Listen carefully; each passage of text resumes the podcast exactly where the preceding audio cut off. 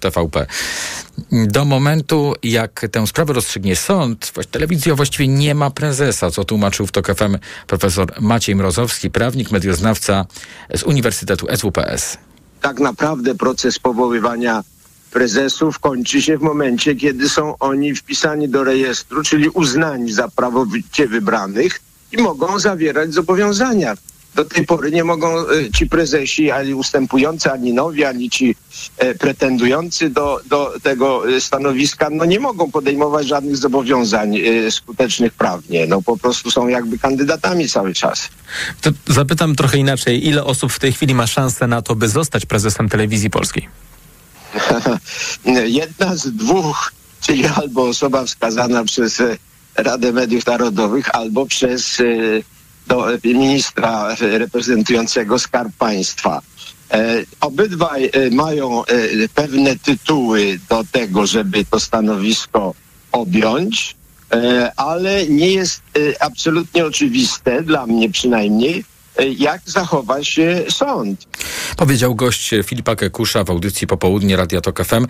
No i przypomnijmy, że po tym jak e, dotychczasowy prezes TVP Mateusz Matyszkowicz e, pogodził się ze zmianami, które są wprowadzane w mediach publicznych, już e, odwołana Rada Nadzorcza w Wigilię wybrała protegowanego prezesa PiSu Macieja Łapińskiego, napełniającego obowiązki prezesa TVP, no ale już wczoraj wieczorem Rada Mediów Narodowych, a więc to ciało powołane kilka lat temu przez PiS, wybrało na prezesa telewizji e, Michała Adamczyka. Adamczyk to jest jedna z twarzy wiadomości e, tego właśnie flagowego programu TVP. Wiadomości przez ostatnie lata były taką tubą propagandową PiSu. Według resortu kultury e, prezesem TVP jest w tej chwili Tomasz Sygut. Mamy w sprawie mediów i w sprawie Ministerstwa Kultury teraz informację z przed chwili, która dotyczy tego, że w związku z decyzją prezydenta o wstrzymaniu finansowania mediów publicznych minister kultury przekazuje, że podjął decyzję o y, postawieniu w stan likwidacji spółek Telewizja Polska, Polskie Radio SA, a także y, Polskiej y, Agencji Prasowej. Do tego tematu jeszcze będziemy wracać po godzinie 18.40 w podsumowaniu dnia. Moim i Państwa gościem będzie Krzysztof Luft, były członek Krajowej Rady Radiofonii i Telewizji i były członek Rady Programowej TVP. Posłowie PiSu weszli natomiast z kontrolami do oddziałów regionalnych TVP w kraju. Wizyty polityków partii Jarosława Kaczyńskiego miały miejsce w Krakowie, Łodzi, a także w y, Poznaniu. No i właśnie y, teraz y, przenosimy się do stolicy Wielkopolski, gdzie zorganizowano spotkanie z nowym pełniącym obowiązki kierownika ośrodka. No i trwało ono kilkadziesiąt minut, a relacjonuje je reporter TOK Maciej Szefer. Przed południem posłowie PiS Bartłomiej Wrublewski i Szymon Szynkowski-Welsenk weszli z kontrolą poselską do oddziału telewizji polskiej w Poznaniu. Politycy pytali pełniącego obowiązki kierownika ośrodka o stan regionalnego oddziału TVP i nastroje wśród pracowników. Poseł PiS Bartłomiej Wrublewski już po wyjściu z gmachu telewizji publicznej mówił, że kontrole poselskie są wymierzone przeciw medialnej monowładzy jednego obozu politycznego. Rada Nadzorcza powołana przez ministra e, Sienkiewicza w konsekwencji zarząd, a także osoby pełniące funkcje kierownicze w ośrodkach regionalnych działają niezgodnie z prawem. Pracownicy są zakłopotani całą sytuacją. Myślę, że istnieje świadomość tego, że te podstawy prawne są E, wadliwe. Z kolei poseł Szymon Szynkowski-Welsenk, który uczestniczył niedawno w okupacji głównej siedziby TVP przy ulicy Woronicza w Warszawie ocenił, że działania obecnego rządu wobec mediów publicznych są sprzeczne z zasadami demokracji. Ośrodek od tygodnia funkcjonuje w próżni, mówił Szynkowski-Welsenk. To jest sytuacja, która jest wynikiem tego rodzaju wejścia po prostu na rympał, jak to można kolokwialnie powiedzieć, rządu Donalda Tuska do mediów publicznych. Do posłów PiS wyszedł pełniący obowiązki kierownika TVP Poznań Jarosław Bajew, który został powołany w Wigilię przez Tomasza Syguta. Kontrolę poselską polityków partii Jarosława Kaczyńskiego, którzy twierdzą, że działają w obronie wolnych mediów, skomentował były dziennikarz i wiceprezydent Poznania Mariusz Wiśniewski z Platformy Obywatelskiej To jest takie zachowanie, które absolutnie przeczy, jest odwróceniem całej historii w ostatnich 8 lat. Nikt nie zniszczył mediów publicznych jak ostatnie 8 lat rządów PiSu. Wystarczy spojrzeć na twarde dane dostępności i występowania przedstawicieli partii politycznych w TVP. Zdaniem politologa profesora Szymona Osowskiego z Uniwersytetu imienia Adama Mickiewicza sama kontrola poselska nie jest niczym niezwykłym i zaskakującym. Zgoła odmienna sytuacja to okupacja głównego ośrodka TVP. Samo wejście jest jak najbardziej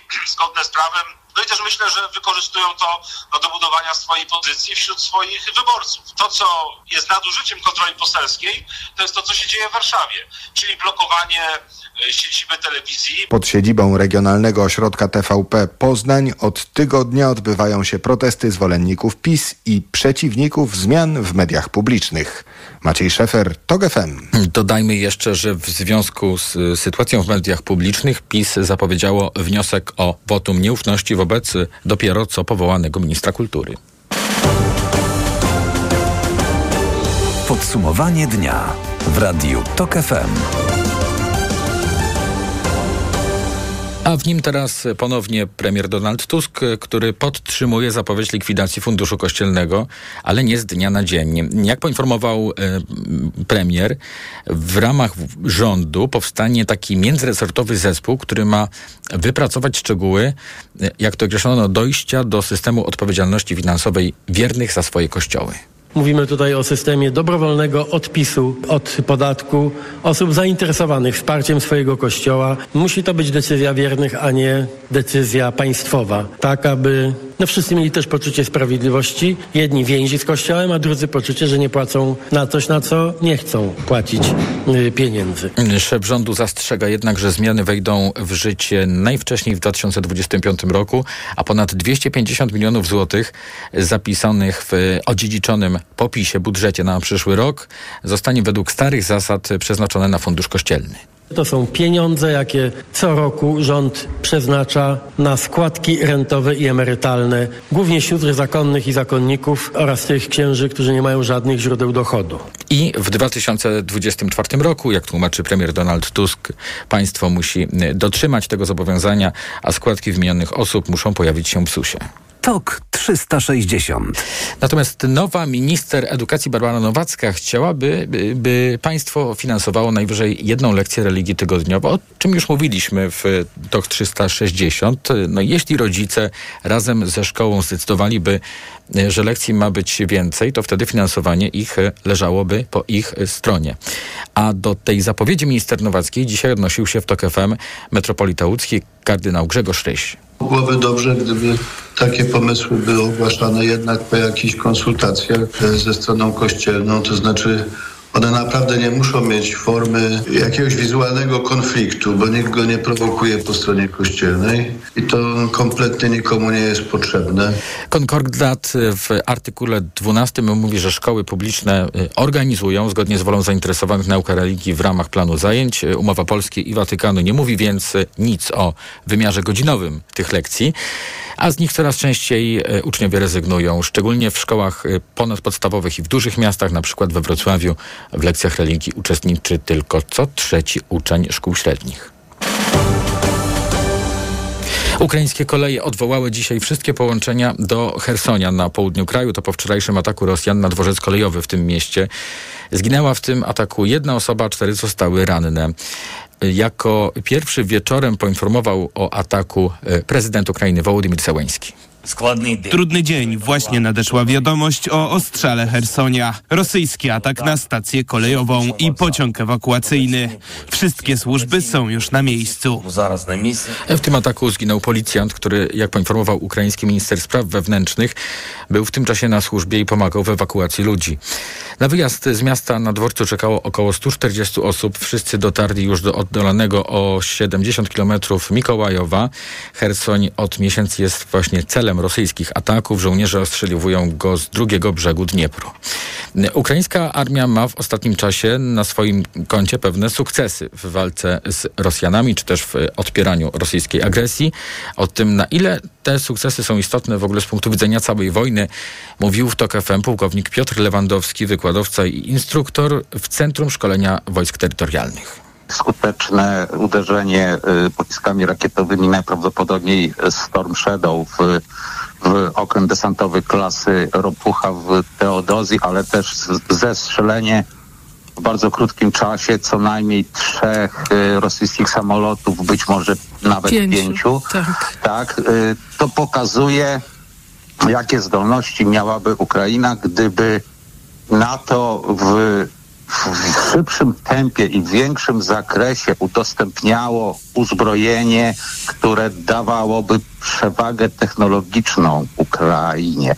A jedyną szansą na to, żeby y, y, Ukraina z tej wojny wyszła może nawet nie zwycięsko, bo, bo zapewne w takich swoich tych planów maksimum e, nie zrealizuje. Ja byłem zawsze sceptyczny na przykład co do odbicia Krymu, ale choćby po to, żeby e, e, zatrzymała Rosjan i zmusiła ich do mm, podjęcia rozmów pokojowych, to jest właśnie zapewnienie przewagi technologicznej, a pomoc natowska z jednej strony ol, olbrzymia, z drugiej jednak nie zbudowała takich kompleksowych zdolności armii ukraińskiej. No i w związku z tym gość Agnieszki Kilnerowicz w audycji Światopodgląd y, dodał, że te ostatnie udane operacje no niestety nie mają istotnego wpływu na przebieg walk. No a przecież Rosja rozpoczęła już zimową kontrofensywę. Całą rozmowę na ten temat znajdą Państwo w podcastach notok.fm.pl i w naszej aplikacji mobilnej. Tok 360. Izrael nasila działania w strefie gazy. Premier tego kraju, e, Benjamin Netanyahu, mówił w ostatnich dniach, że w sprawie wojny w gazie nie interesuje go stanowisko międzynarodowej opinii publicznej, a Izrael będzie walczyć, e, tu cytat, pełną siłą do zwycięstwa. Izrael podkreśla, że celem wojny jest całkowite zniszczenie Hamasu, czyli organizacji, która sprawuje władzę w strefie gazy i odpowiada za atak na Izrael z początku października, w którym zginęło ponad 1100 osób. Autor podcastu Stosunkowo stosunkowo Bliski Wschód Jakub Katulski mówił w TOK FM, że zniszczenie Hamasu w sensie militarnym jest y, praktycznie niemożliwe, a Izrael może mieć na to inny sposób sprawienie, że Gaza będzie obszarem, który będzie trudny do zamieszkania, a tym samym będzie trudny do prowadzenia tam jakichkolwiek operacji, odbudowy potencjału militarnego czy też ekonomicznego Hamasu. No musimy też pamiętać, że Hamas poza tym, że jest organizacją zbrojną, jest także całkiem sprawnie działającą organizacją polityczną. A sytuacja humanitarna w strefie jest y, krytyczna.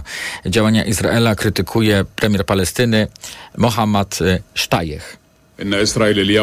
Izrael jest potępiany przez świat jako przestępca, nielegalne państwo, które zabija intencjonalnie, morduje odbieraniem jedzenia, wody i ciągłym przemieszczaniem. Izrael jest dzisiaj na dnie, a ci, którzy popierali go na początku, dziś wypierają się tego i wstydzą. Od początku wojny w strefie gazy zginęło ponad 21 tysięcy Palestyńczyków. To są dane, które y, dostarcza mm, resort zdrowia w strefie gazy, który jest kontrolowany przez Hamas.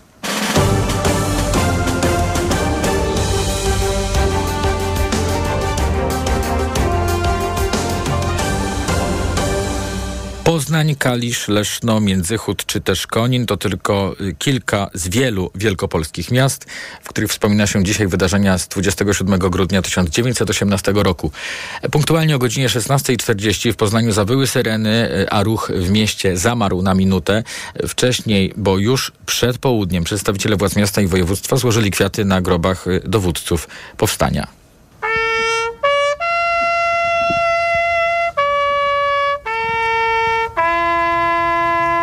Groby dowódców to jest ten punkt e, wyjścia do, do obchodów. Tak się stało w ostatnich latach. Szczęśliwie, że udaje się połączyć te wizyty i one rozpoczynają ten niezwykły dzień 27 grudnia. Mówił marszałek województwa wielkopolskiego Marek Woźniak. Przez cały dzień na rynku w Poznaniu można było spotkać członków grup rekonstrukcyjnych w powstańczych mundurach. Stworzono też historyczne miasteczko.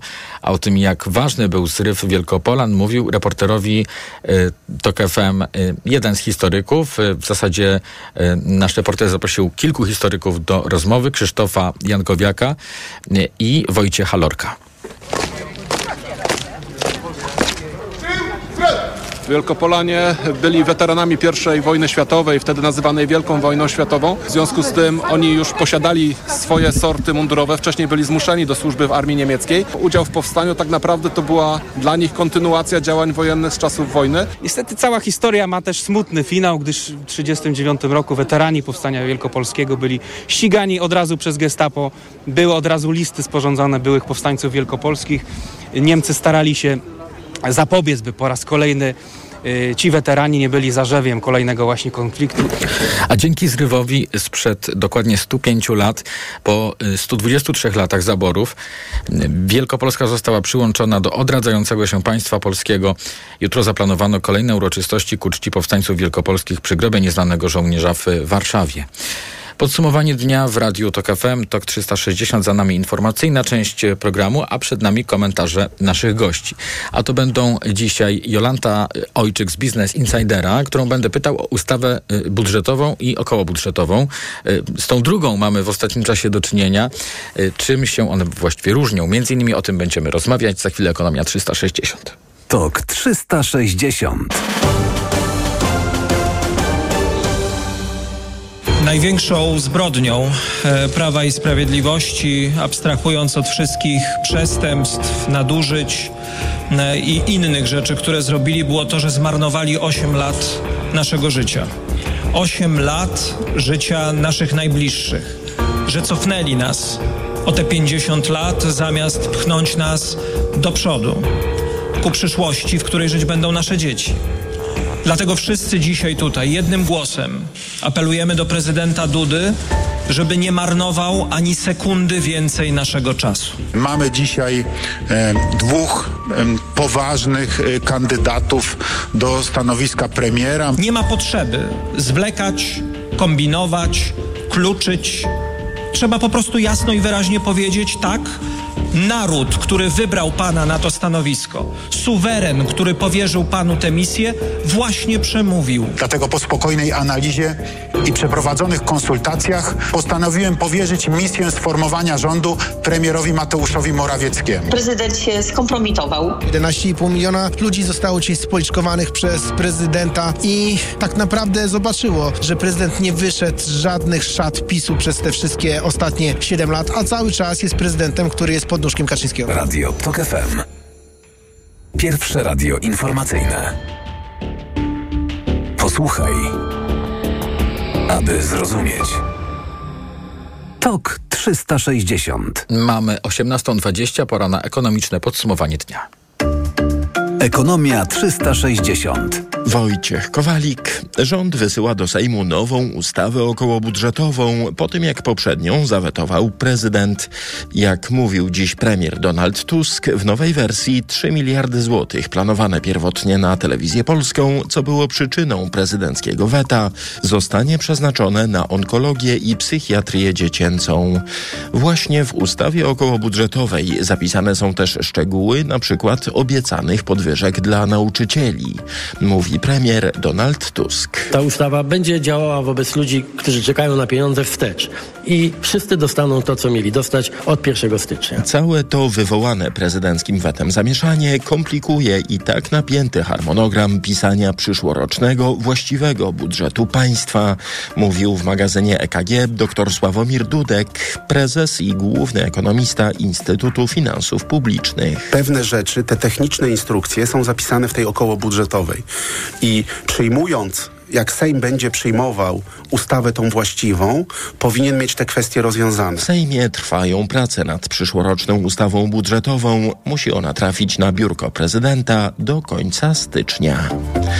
Złoty jest dziś najmocniejszy do dolara od dwóch lat. Nasza waluta stabilizuje się na mocnych poziomach. Dolar kosztuje 3 zł i 89 groszy, euro po 4,32, frank szwajcarski 4,59, a funt po 4,98. I na przyszły rok perspektywy dla złotego są niezłe, choć nie można wykluczyć turbulencji, mówił w raporcie gospodarczym TOK FM Michał Stajniak, analityk XTB. Myślę, że jeżeli chodzi o przyszły rok, e, to tu duże pytanie, będzie dotyczyło tego, jak będzie wyglądać e, deficyt budżetowy w przyszłym roku. I to właśnie ten deficyt może e, stanowić takie zagrożenie dla e, postrzegania polskiej waluty e, z perspektywy rynków zagranicznych. W tym momencie widzimy dolar do złotego w okolicach 3,91. Myślę, że w przyszłym roku raczej powinniśmy być przyzwyczajeni do tego, żeby zobaczyć na stałe taki zakres 4,10, 4,15. Natomiast jeżeli chodzi o Europelena, no to oczywiście też spadliśmy do bardzo niskich poziomów, w okolice 4,33. Myślę, że w przyszłym roku raczej powinniśmy być przyzwyczajeni do poziomów wyższych 4,44. 50. A mocny złoty pomaga w walce z inflacją. Dobrze wpływa też na ceny paliw, bo mniej trzeba płacić za wycenianą w dolarach ropę naftową. Tu Radio TOK FM, pierwsze radio informacyjne. Minister finansów Andrzej Domański pisze, że dostał oficjalne pismo o zakończeniu współpracy Banku Światowego z Jackiem Kurskim. Rząd Donalda Tuska po objęciu władzy szybko dokonał zmiany, która otworzyła drogę do odwołania Jacka Kurskiego z Banku Światowego. Tymczasowo zastąpił go tam minister finansów Andrzej Domański, ale z czasem ma zostać powołany nowy polski przedstawiciel. Thank you Spodziewany na początku przyszłego roku spadek inflacji będzie w dużej mierze efektem statystycznym, mówiła w TOK FM Małgorzata Starczewska-Krzysztoszek z Wydziału Nauk Ekonomicznych Uniwersytetu Warszawskiego. Przypomnę, że pojawiły się prognozy mówiące, że inflacja chwilowo spadnie nawet w okolice poziomów uważanych za optymalne. Szczególnie w pierwszym kwartale, ale także w, w drugim kwartale baza. No, czyli jeśli punkt myśmy, odniesienia. Tak, mhm. czyli punkt odniesienia jeśli mieliśmy w tym roku jeszcze niezakończonym. E, ponad 16, prawie 17% w styczniu, ponad 18% e, inflacji w lutym i ponad 16% w marcu, no to ten punkt odniesienia spowoduje, że będziemy mieć też z tego powodu, będziemy mieć inflację niższą, co nie oznacza, że ceny nie będą no rosnąć. Właśnie, to... Pierwszy kwartał zdecydowanie niżej, drugi kwartał także w miarę nisko, natomiast jeśli zostaną odblokowane E, te ograniczenia, mm, jeśli chodzi o VAT na żywność czy energia e, elektryczna, nie będzie już miała wsparcia, no to oczywiście ten, e, to drugie półrocze będzie z wyższą inflacją. Swoje do inflacji dołożą też spodziewane podwyżki pensji, dodaje Joanna Makowiecka-Gaca, przewodnicząca Rady Pracodawców RP. Minimalna płaca również będzie miała wpływ inflacyjny, więc z jednej strony to jest ten pozytyw dla, oczywiście dla, dla pracowników, natomiast ja przyznam, e, że nie jestem takim optymistą, jeśli chodzi o niższą inflację od razu w pierwszym kwartale e, tego roku 2024, dlatego że słyszę z różnych branż chęć podwyżek i nowe katalogi cen zrewidowane. Na razie wiadomo, że inflacja w listopadzie zatrzymała się na poziomie 6,6%. Dane za grudzień poznamy w przyszłym tygodniu. Ekonomia 360. Pogoda. W nocy zachmurzenie małe i umiarkowane. Na zachodzie, a także na północnym zachodzie możemy spodziewać się opadów deszczu. A na termometrach od minus jednego stopnia w Białymstoku, Lublinie i Bydgoszczy, przez zero w Warszawie i Kielcach do plus trzech stopni w Zielonej Górze i Szczecinie. Radio TOK FM. Pierwsze radio informacyjne. TOK 360. Za chwilę będziemy rozmawiali o ustawie okołobudżetowej. Moją i Państwa gościnią będzie Jolanta Ojczyk z Business Insidera.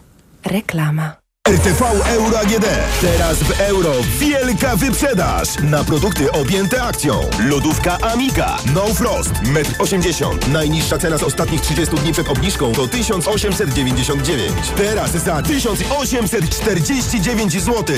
I dodatkowo jedna lub aż dwie raty gratis na cały asortyment z wyłączeniem produktów Apple i kodów aktywacyjnych. I do marca nie płacisz. RRSO 0%. Tylko do niedzieli. Regulamin w sklepach i na euro.com.pl. Czy pierwszy milion trzeba ukraść? Czy pieniądze lubią ciszę? Odpowiedzi na te pytania mogą być różne. W programie Biznes Klasa zadamy je ludziom, którzy liczą się w świecie wielkiego biznesu i jeszcze większych pieniędzy. Zapraszam, Łukasz Kijek, redaktor naczelny Money.pl. Nie wiesz, co podać swojemu dziecku, gdy infekcja powraca? Podaj mu lek przeciwwirusowy Neozine Forte. Skoncentrowana dawka syropu Neosineforte to mniej leku do podania i więcej wsparcia w walce z wirusami. Neosineforte przeciwko wirusom, przeciwko infekcji. To jest lek. Dla bezpieczeństwa stosuj go zgodnie z ulotką dołączoną do opakowania. Nie przekraczaj maksymalnej dawki leku. W przypadku wątpliwości skonsultuj się z lekarzem lub farmaceutą. 500 mg na 5 ml inocyny. Wspomagająco u osób o obniżonej odporności w przypadku nawracających infekcji górnych dróg oddechowych. Aflofarm. 3, 2, 1. Sylwestrowe zakupy robię w Lidlu. Już teraz. Różnorodne zestawy fajerwerków w super cenach. Na przykład bateria 16-strzałowa Mafia. Tylko 25 zł. Wyrób pirotechniczny. Dostępny tylko dla osób dorosłych. Reklama. TOK 360 to podsumowanie dnia w Radiu Tok FM. Rząd e, reaguje na weto prezydenta i proponuje własną e, nową ustawę okołobudżetową. I w tym nowym projekcie już nie będzie mowy o przekazywaniu mediom publicznym dodatkowych 3 miliardów złotych. Już teraz na ten temat będę rozmawiał z Jolantą Ojczyk z Business Insidera. Dobry wieczór, witam w Radiu Tok FM. Dobry wieczór. No i na wstępie chciałem panią poprosić o skomentowanie tej całej sytuacji, no bo pamiętamy, przed świętami w pośpiechu uchwalona była ta ustawa okołobudżetowa, no bo nowy rząd nie miał zbyt wielu, wiele czasu, żeby się tymi sprawami y, zająć. Udało się. Później słyszymy o wecie prezydenta, o projekcie prezydenckim, teraz o nowym rządowym projekcie. Mm, czy to są takie po prostu tarcia na linii Pałac Prezydencki y, a y, kancelaria premiera, czy też może jakieś takie mm, niebezpieczne zjawisko związane z y, bezpieczeństwem naszych finansów publicznych? No bo mamy końcówkę roku, a wciąż tej ustawy nie ma. Ja bym zaczęła trochę inaczej. Nie mamy, ja nie widzę tutaj niebezpieczeństwa z naszymi finansami publicznymi. Tutaj konstytucja mówi jasno, a za finanse publiczne odpowiada ustawa e, budżetowa. Jeżeli Sejm uchwali ustawę budżetową i do końca stycznia przedstawi ją prezydentowi, prezydent nie może zawetować ustawy budżetowej. Może ją, co prawda, skierować do Trybunału Konstytucyjnego, który ma określony czas na jej rozpatrzenie. O ile dobrze pamiętam, to są dwa miesiące. Nie może wrzucić do zamrażarki, jak kiedyś robił, albo chociaż teraz przyspieszył orzekanie i wtedy obowiązuje prowizorium y, budżetowe. Czyli to, co musi zrobić rząd i Sejm, to uchwalić budżet do końca y, i przedstawić prezydentowi do końca stycznia do podpisania. Mhm. Teraz wracając do ustawy okołobudżetowej, którą oczywiście prezydent ma prawo zawetować. Dziwne, że skorzystał y, z tej e, swojej prerogatywy teraz, bo y, y, y, jakby zawetował ustawę, bo nie podoba mu się finansowanie TVP, tak, nowej, no, nowej TVP. Mm, chociaż w ustawie okołobudżetowej było dużo pozytywnych rozwiązań, tak? Podwyżki dla nauczycieli, podwyżki dla, podwyżki dla administracji, dla tak zwanej budżetówki. Tutaj prezydent jakby pokazał, że mm, skoro mm, partia go poprosiła, to wykonał krok w obronie e, TVP, czyli nie, nie, nie, nie dał pieniędzy na nową, nową jakby TVP. A dzisiaj rząd na Radzie Ministrów zdecydował, no i chyba słusznie, tak, no bo to były kontrowersyjne może przepisy o tym, czy dawać, tą, to, czy dawać te pieniądze. To, to, są pieniądze w formie obligacji, trzeba też wyraźnie. To nie są wyraźnie zapisane, to nie jest wyraźnie zapisana mhm. dotacja do telewizji.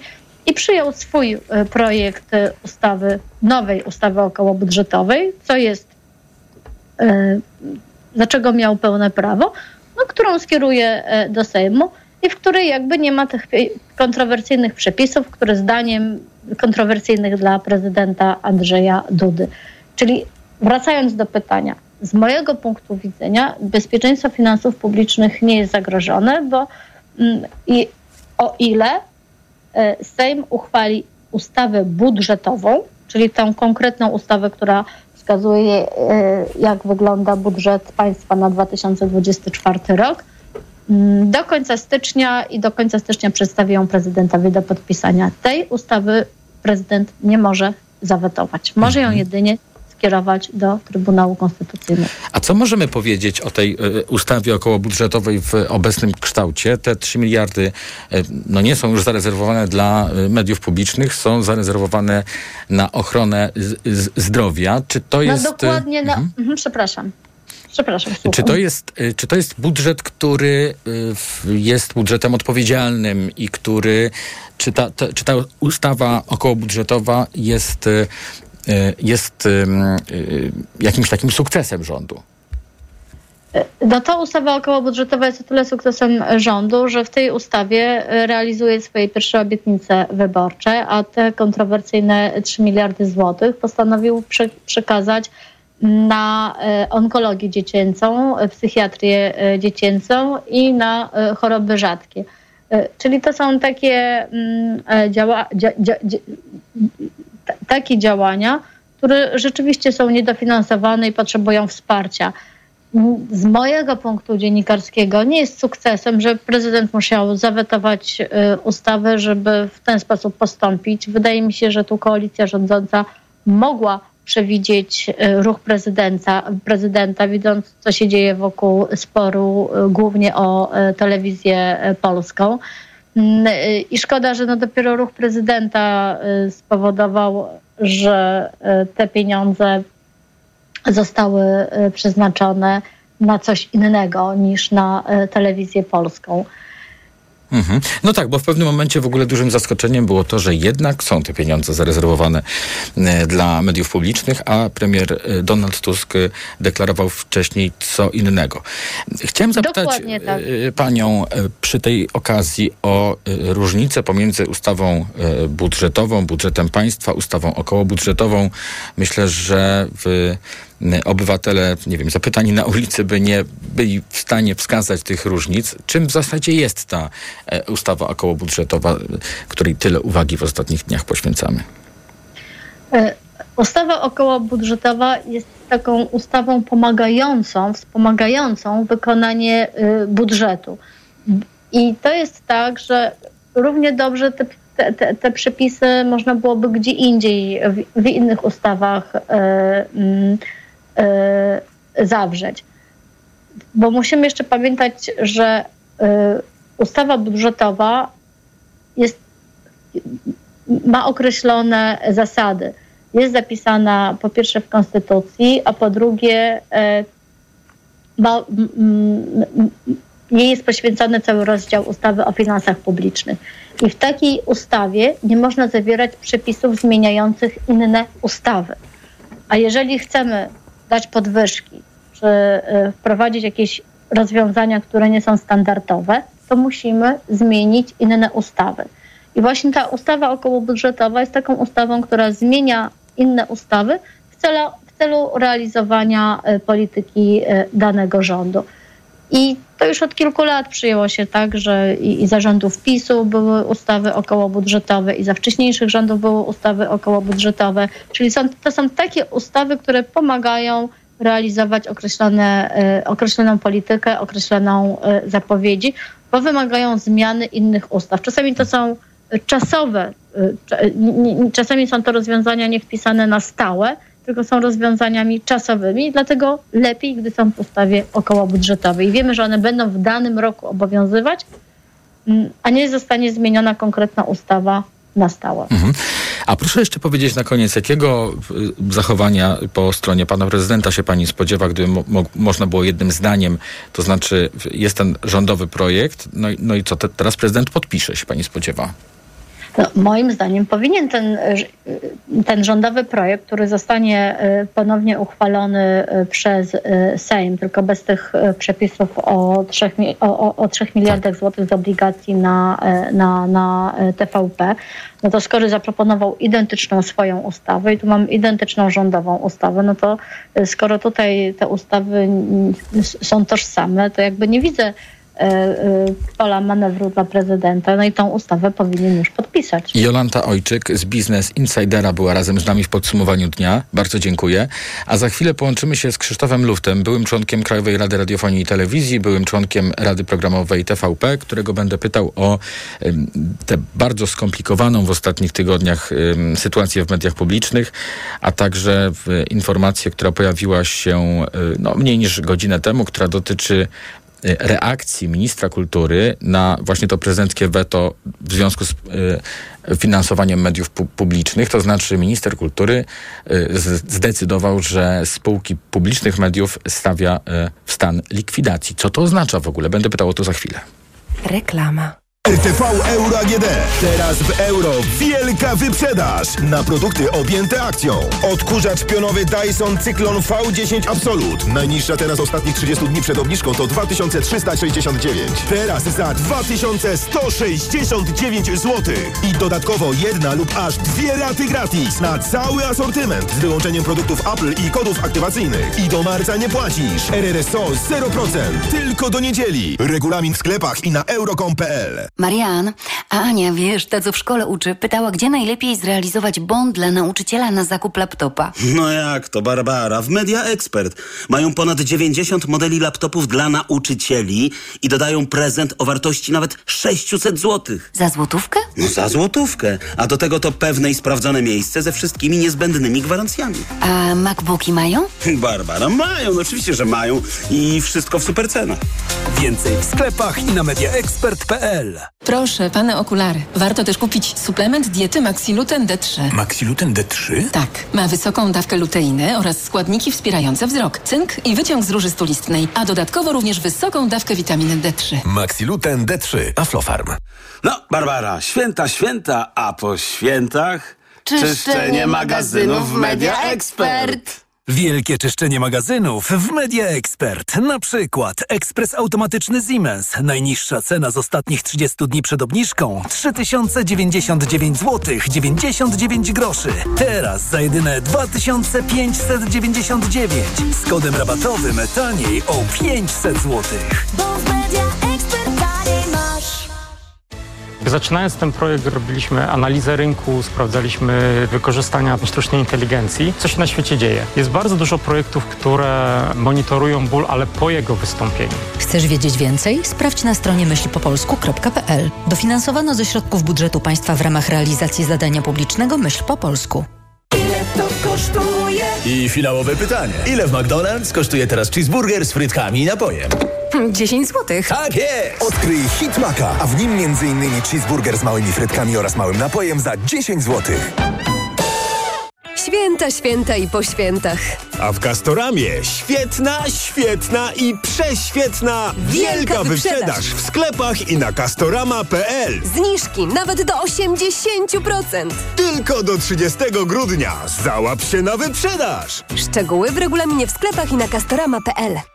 Znowu dopadła Cię infekcja i nie wiesz co robić? Kluczowe jest działanie na przyczynę choroby. Dlatego weź lek przeciwwirusowy Neozine Forte. Tabletki Neozine Forte pomagają zwalczać wirusy i wspierają odporność. Neozine Forte przeciwko wirusom, przeciwko infekcji. To jest lek. Dla bezpieczeństwa stosuj go zgodnie z ulotką dołączoną do opakowania. Nie przekraczaj maksymalnej dawki leku. W przypadku wątpliwości skonsultuj się z lekarzem lub farmaceutą. 1000 mg inozyny. Wspomagająco u osób o obniżonej odporności w przypadku nawracających infekcji górnych dróg oddechowych. Aflofarm. Czy pierwszy milion trzeba ukraść? Czy pieniądze lubią ciszę? Odpowiedzi na te pytania mogą być różne. W programie Biznes Klasa zadamy je ludziom, którzy liczą się w świecie wielkiego biznesu i jeszcze większych pieniędzy. Zapraszam, Łukasz Kijek, redaktor naczelny Money.pl. Ale ty schudłaś. Nie zgadniesz dzięki czemu. Zmieniłam preparat magnezu. Na magiczny magnes? Na Neomax Slim. Neomax Slim to suplement diety, który dostarcza magnez, a do tego dzięki nasionom kolanitida wspomaga odchudzanie. Skoro i tak bierzesz magnez, wybierz Neomax Slim. I przy okazji zadbaj o smukłą sylwetkę. Tak zrobię. Tobie także przyda się zdrowa dawka magnezu. Neomax Slim. Więcej niż magnez. Aflofarm. Reklama. Oni kłamią, kłamią i jeszcze raz kłamią. Przekonujmy ludźmi, ludzi, żeby szli, to po pierwsze na wybory, po drugie, żeby głosowali w referendum i to jak głosowali? Cztery razy tak. A Cztery razy nie. O, przepraszam. O Jezu Maria. Panie Boże, wybacz mi. Przepraszam bardzo. Już człowiek jest stary, zmęczony. A, ale oczywiście cztery razy nie i czwórka. Czwórka w wyborach. Jeszcze raz powtarzam, bo już widzę, jak to będą wykorzystywali. Cztery razy nie, cztery razy nie i czwórka. Radio TOK FM. Pierwsze radio informacyjne. Posłuchaj, aby zrozumieć.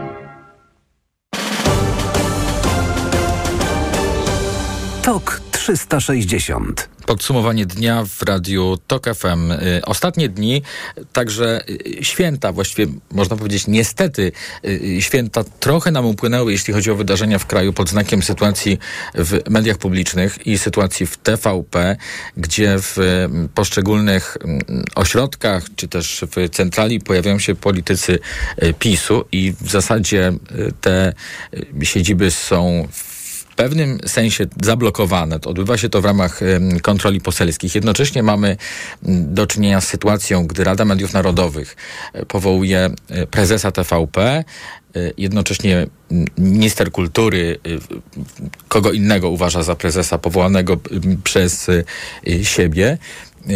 Sytuacja jest skomplikowana i mam nadzieję, że będziemy ją wyjaśniać dzisiaj w podsumowaniu dnia.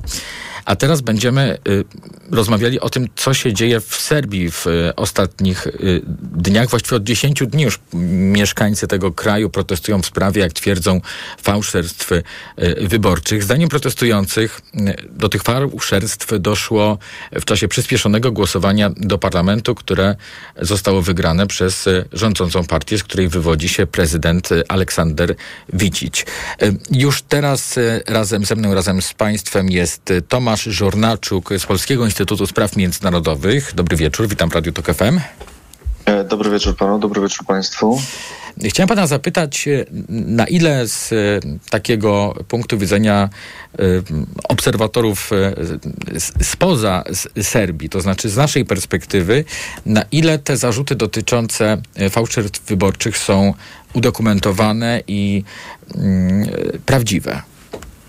Są w pełni udokumentowane i są w pełni prawdziwe. To znaczy jest y, dużo e, takich źródeł powiedzmy oficjalnych, wyspecjalizowanych e, podmiotów, które badają e, jakby zgodność przebiegu samej kampanii wyborczej, a później samych wyborów, liczenia głosów ze standardami demokratycznymi. Na przykład Organizacja Bezpieczeństwa i Współpracy w Europie jest jedną z takich organizacji i z tam z, jakby z raportu, on się ukazał zaraz po wyborach, kilkunastostronicowy raport, wynika wprost y, jakby jakie są e, no, oni tam to nazywają często pobłażliwie, niedociągnięcia e, w standardach, ale to, to jest wprost e, no, łamanie standardów, jeżeli chodzi o wybory takie, jakie e, my znamy. I e, są takie rzeczy, które nam sobie łatwo wyobrazić, czyli na przykład Serbii nie ma wolnych mediów e, prawie w ogóle, poza takimi e, trochę regionalnymi, międzynarodowymi, w zasadzie dwoma stacjami em, N1 i, em, i Nowa, Ale tak się nazywa. proszę powiedzieć, oni, bo jak mówimy o y, fałszerstwach wyborczych, to chodzi o, y, o to, że y, państwo w pewien sposób ograniczyło możliwość y, y, równego udziału w wyborach ugrupowań politycznych. Tak o to chodzi? Czy też o y, sfałszowanie na zasadzie przeprawienia głosu? Nie, to znaczy na samym, jeżeli chodzi o sam etap e, na przykład liczenia głosów, czy w ogóle nawet e, e, przebieg wyborów, czyli taka techniczna strona, to tych poza takimi powiedzmy po, jakimiś pojedynczymi incydentami, ale jednak istotnymi, bo na przykład chodziło o dorzucanie głosów, to, to, akur, to akurat jest najmniejszym zarzutem tak naprawdę w tych wszystkich raportach i to jest ten, gdzie nie dokończyłem myśli, y, to, to raport OBWE, ale też przecież są mm, e, przedstawiciele Parlamentu e, Europejskiego, e, innych instytucji, które, e, które to sprawdzają. Tam chodzi przede wszystkim o e, mm, taką korupcję wyborczą, o na przykład dowożenie wyborców spoza Serbii do miejsc, w których e, partia rządząca ma mniejsze poparcie, czyli na przykład dowoże, dowożenie autokarami osób z Bośni, z Kosowa czy z Czarnogóry do e, Belgradu, gdzie partia rządząca, serbska partia postępowa ma tradycyjnie mniejsze poparcie. To jest, e, to jest często też e, nakłanianie z taką no, sugestią udokumentowania tego, jak się głosowało, czyli wybory są pozbawione atrybutu tajności. Na przykład dyrektor w firmie życzy sobie, żeby 20 poddyrektorów czy podwładnych um, udokumentowało, jak e, głosowali ich, e, nie wiem, tam 150 osób pracujących w danej fabryce na przykład. No to są już takie bezpośrednie e, ingerencje, które, e, które wpływają bezpośrednio przecież na wynik głosów. Natomiast no to, że nie ma wolnych mediów, no, no to, no to po, poza tymi dwoma telewizjami i, i portalami internetowymi niektórymi, no to całość mediów jest w rękach w zasadzie partii rządzącej i tam głos mają tylko, tylko przedstawiciele partii rządzących, a nie opozycji. A proszę powiedzieć, czy z informacji, do których mamy dostęp, y, y, wynika, że gdyby y, wybory były uczciwe czy uczciwsze, to ta rządząca partia by mogła przegrać? Czy ja- jakiego rodzaju to jest wpływ na ostateczny wynik? No ale jak to zbadać? Musimy się zastanowić, jak to zbadać, prawda? Bo na przykład, czy w 2004 roku, jak zostały oszukane w Ukrainie e, wybory, to czy można było e, domniemywać, że e, partia, czy wtedy prezydent akurat e, Janukowycz wygra, czy nie? No jak to można było sprawdzić? No sprawdzić można to tylko w jeden sposób.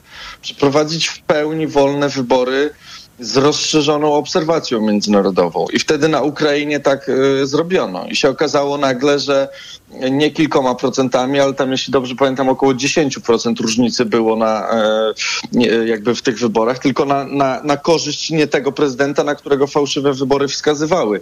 Więc tutaj ciężko to, to wskazać, ale naciski są no, bardzo szerokie. Wie, wie pan, to, że nie ma wolnych mediów, to nie znaczy, że w dobie internetu, Twittera y, i tak dalej nie, nie docierają różne, różne informacje. Jednak y, taka, która dotarła do nas przed, przed dwoma dniami, to, to, to, było, to było jakby film pokazujący, jak mm, ktoś podający się za profesora, w zasadzie studenci potwierdzali, że to jest profesor jednej z uczelni w, w Nowym Sadzie, gdzie studenci wybierali się na te protesty, no fizycznie się po prostu pojawił i poprosił o rozmowę tych studentów, e, ewidentnie mając w zamiarze im powiedzieć, że no albo jadą do Belgradu i pakują się i już nie są studentami, albo zostają, e, zostają na uczelni. Dzisiaj słyszałem jakąś żenującą w ogóle wypowiedź jakiegoś profesora, który zaczął mówić, że te protesty studenckie to w sumie one są niewiele warte, bo kiedyś to się było studentem i to był prestiż, a dzisiaj to każdy może być studentem. No, z takich jakby miejsc przychodzi opresja, z których e, ciężko nawet sobie czasami wyobrazić. No bo jeżeli uczelnia jest nie za studentami, tylko za systemem, który jest ewidentnie niedemokratyczny, no to naprawdę ciężko powiedzieć, na ile by to zmieniło e, proporcje wyborów. Ja myślę, że zmieniłoby to proporcje wyborów znacząco. Trzy dni temu w czasie jednego z protestów policja aresztowała blisko 40 demonstrantów. E, Atmosfera w- jest e, napięta, bardzo, bardzo gorąca i to są naprawdę duże protesty. E, Serbowie e, sprzeciwiają się tym fałszerstwom wyborczym, jak to określają. Bardzo dziękuję. W tej sprawie naszym gościem był Tomasz Żornaczuk z Polskiego Instytutu Spraw Międzynarodowych, a TOK 360 wraca za chwilę.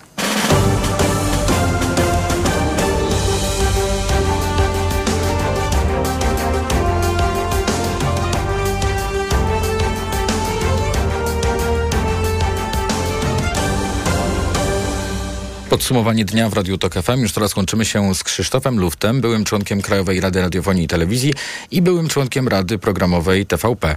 Dobry wieczór, witam w Radiu Tok się. FM. Jestem nadal członkiem Rady Programowej TVP, chociaż wobec decyzji o postawieniu w stan likwidacji nie wiem, czy ona jeszcze istnieje.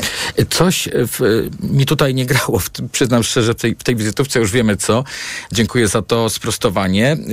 Chciałem pana zapytać e, o decyzję ministra kultury, który zakomunikował, że w związku z wetem prezydenta, które wstrzymało finansowanie dla mediów publicznych, y, minister podjął decyzję o postawieniu w stan likwidacji spółek TVP, Polskie Radio, Polska Agencja Prasowa.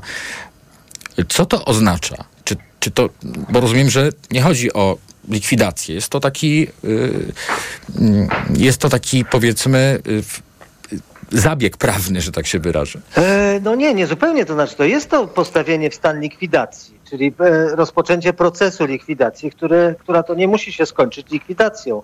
Może się skończyć restrukturyzacją, która zapobiegnie tej likwidacji i w zasadzie no, e, tak bym raczej myślał o przyszłości, że to właśnie tak może, e, może wyglądać. Zresztą nawet w komunikacie ministra jest, e, je- on się kończy tym, że ten proces likwidacji w każdej chwili może być przez e, właściciela zatrzymany.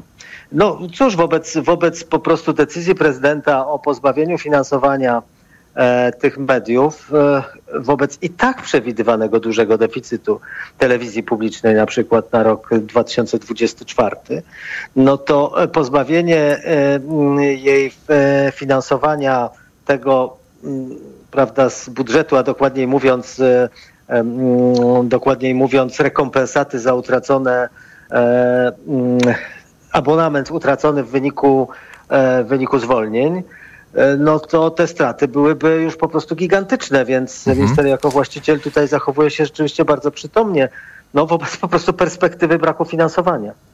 Y, A proszę powiedzieć, czy pan nie, nie ma takiego odczucia, że, y, że szkoda, że społeczeństwu wcześniej nie wyjaśnialiśmy, że y, taka rekompensata mediom publicznym jest nie to, że potrzebna, ale w zasadzie y, warunkuje ich przetrwanie. A bo- jakby pan chciał wyjaśnić e, publiczności, że jest No bo ta- taka przepraszam, ta rekompensata po to, była- żeby, po Mhm. to, żeby ta szczujnia dobrze mogła dalej szczuć, tak?